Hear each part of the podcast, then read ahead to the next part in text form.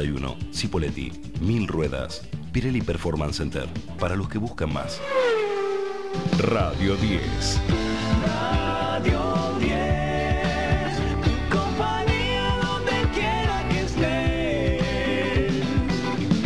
Radio 10, la 10. 98.5. Desde las 15 y hasta las 18 horas.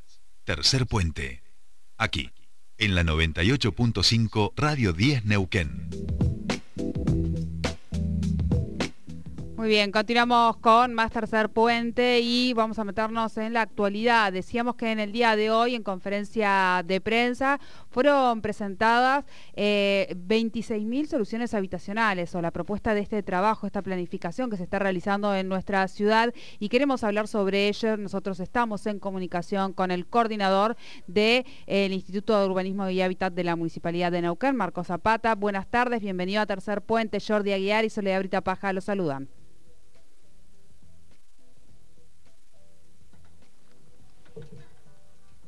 Ahí estamos con un inconveniente con el sonido. Enseguida, ah, ya nos estás escuchando ahí, Marcos, no, perdón, no te escuchábamos nosotros. Perfecto, ¿eh? Ah, ahí está, ahí está. No, no, era, éramos nosotros entonces. Eh, bienvenido ahora sí, Marco Zapata, este presidente del Instituto Municipal de Urbanismo y Hábitat. Te saludan Sole eh, y Jordi eh, aquí en Tercer Puente. ¿Cómo estás? Hola Jordi, hola Sole, ¿todo bien?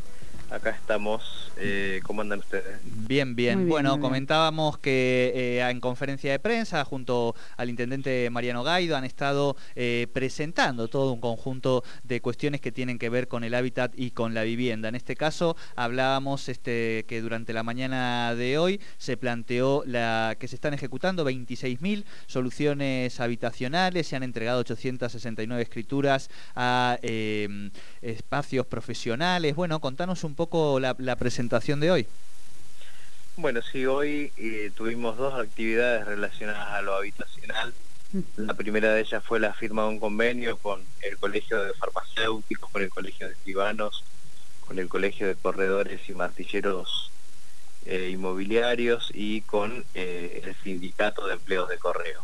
Con todos ellos lo que hicimos fue firmar convenios para que pasen a formar parte con un cupo para sus asociados, sus colegiados, del primer desarrollo que se realizó, que se está realizando desde el Instituto Municipal de Urbanismo y Hábitat, que son 869 lotes en el distrito 7 de la ciudad de Neuquén, allí muy cerquita de la rotonda de Casimiro Gómez y Autovía.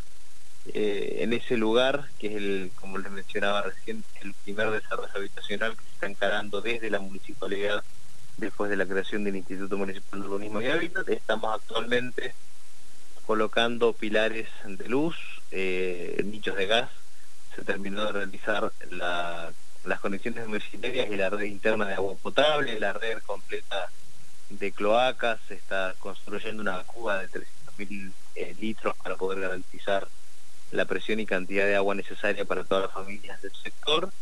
Y eh, también se están realizando ya las obras de cordón cuneta, así que en ese primer desarrollo vamos muy bien con los tiempos, la idea es eh, así como se dividió en cuatro cuadrantes la, la obra para poder trabajar de manera paralela con cuatro equipos, pensamos estar entregando los cuadrantes, cada uno de ellos eh, un mes con un mes de diferencia del mes de octubre, o sea, en los meses de octubre, noviembre, diciembre y enero deberíamos estar realizando la entrega completa de ese primer desarrollo. Ujú. Estamos hablando que en este tipo de loteos que se están ejecutando, esto, el total de 869 lotes que, que mencionabas recién en el Distrito 7, esto es con una creación, ya la creación de, de las redes de agua potable, de las cloacas, eh, pilares de luz, cordón cuneta.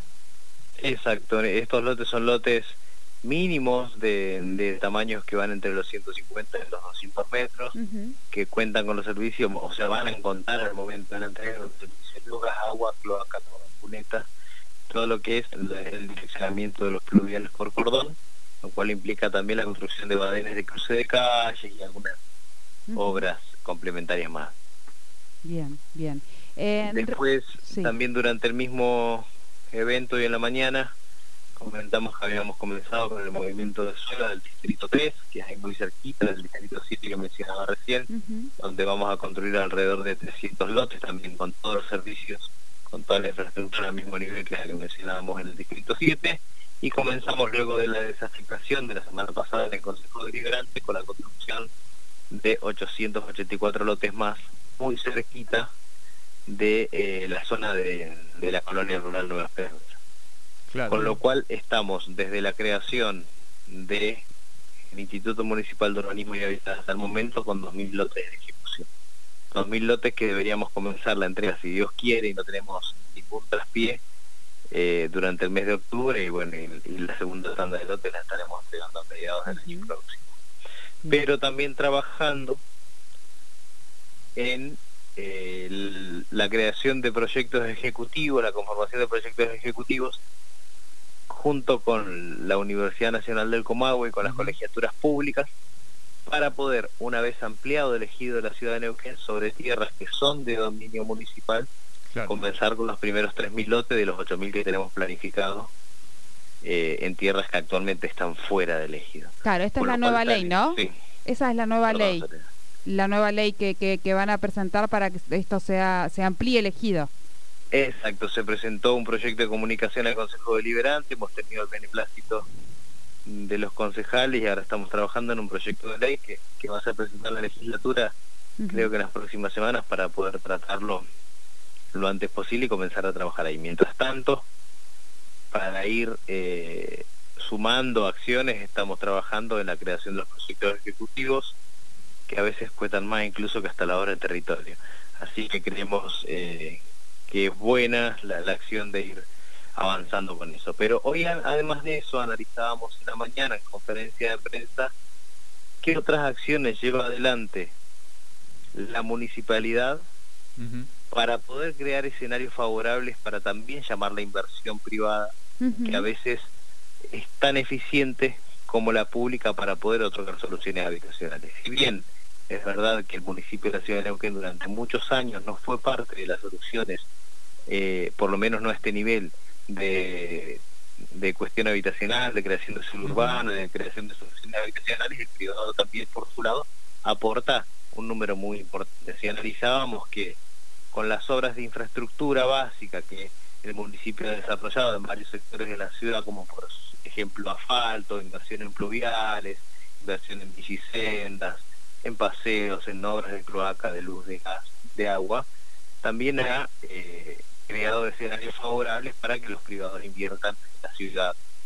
Y al día de hoy, después de un año de pandemia donde la obra pública prácticamente no paró y la obra privada pudo rápidamente llegar a los niveles que tenía antes de pandemia, eh, tenemos en construcción 12.500 lotes por parte de los privados y 790 unidades eh, habitacionales que se están construyendo dentro de, de, de conjuntos habitacionales Claro. multifamiliares, Ma- o sea, de edificios. Marco, te hago una consulta. La, en- Sí. en- digo, viendo un poco este panorama, la semana pasada el Consejo Deliberante aprobó por unanimidad la declaración de utilidad pública de los terrenos donde estaría el sector de, los hornos, como para iniciar que después la legislatura apruebe eh, y se inicie un proceso de regularización. Hablábamos con algunos concejales de que justamente eh, el impuesto o el aporte extraordinario, digamos, a, la riqueza contempla un porcentaje de, ese dinero para la regularización este, de estos espacios y demás.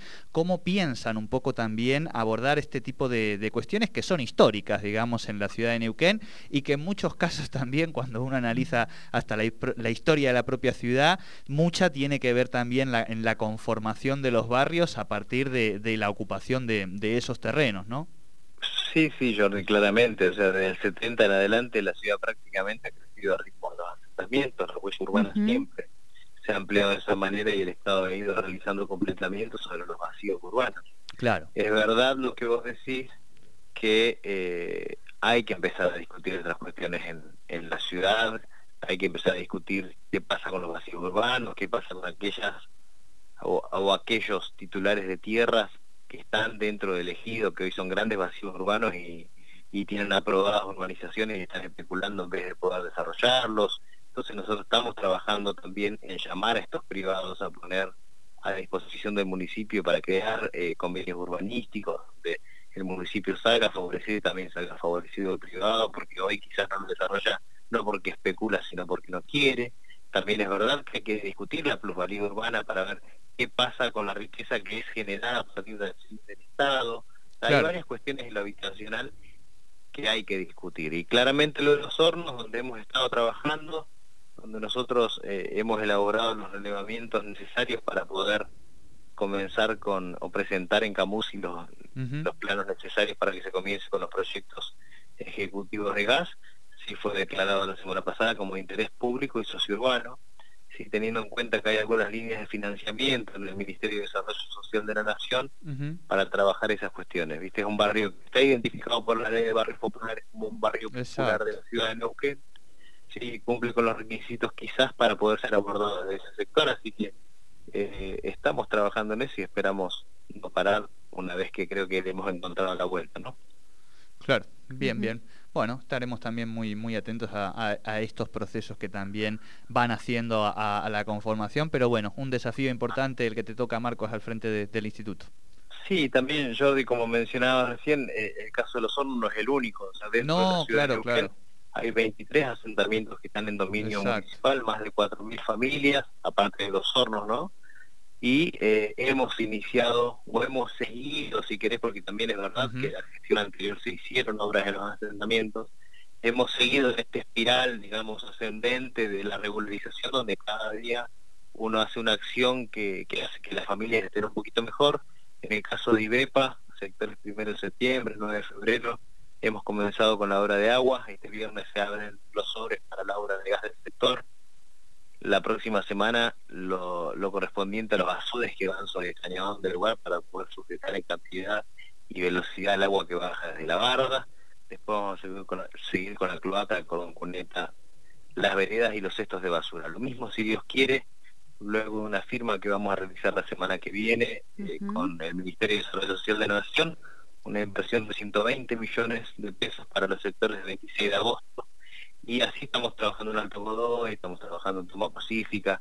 Se ha ido a trabajar en otros asentamientos donde la gestión anterior se hicieron obras de infraestructura y quizás eh, faltaba el último paso, corregir algún pilar, corregir alguna cometida, corregir alguna pequeña cuestión que hacía que la obra no estuviera finalizada, cerrada y se pusiera en funcionamiento, así que tratando también de poner en funcionamiento esas obras que quedaron finalizadas pero sin aprobación definitiva. Así que creemos que también esto de regularizar asentamientos sí consolidados, sí identificados como barrios populares, no asentamientos nuevos, también claramente es de alguna manera brindar algún tipo de solución habitacional. Claro. Sí de manera desprolija, así con otros Sí, costos, seguramente con una planificación normal la, el- la ciudad no debería sufrir este tipo de contratiempos, pero la las familias se asentaron donde pudieron, construyeron donde pudieron y, hoy- y hoy está el Estado presente tratando de buscar una solución al tema. Bien. Marco Zapata, presidente del Instituto Municipal de Urbanismo y Hábitat, muchísimas gracias por esta comunicación con Tercer Puente. No, gracias a ustedes y a disposición cuando así lo quieran. Que tengan linda Bueno, tarde. igualmente para vos. Hablábamos entonces con Marco Zapatares, coordinador del Instituto de Urbanismo y Hábitat de la Municipalidad de Neuquén. Y hacían esta presentación, eh, firma de convenios también con diferentes eh, organismos, colegios, eh, para poder acceder a estos loteos sociales que se están planificando. También está el RUPROVI de por medio, eso hay que tenerlo en cuenta, hay que estar anotado en el RUPROVI para acceder a, a estas cosas. Así que bueno, esta era un poco la charla que teníamos, es un tema largo eh, aquí en la ciudad de Neuquén. Subite al tercer puente con Jordi y Sole. Si te lo dijiste un montón de veces, tener tu lugar para escaparte de viernes a domingos. ¿Te acordás? Te lo prometiste mirándote al espejo, se lo contaste a tu familia. ¿Qué estás esperando para vivir la vida que siempre soñaste? Los cerezos, azul pescador, 4429 230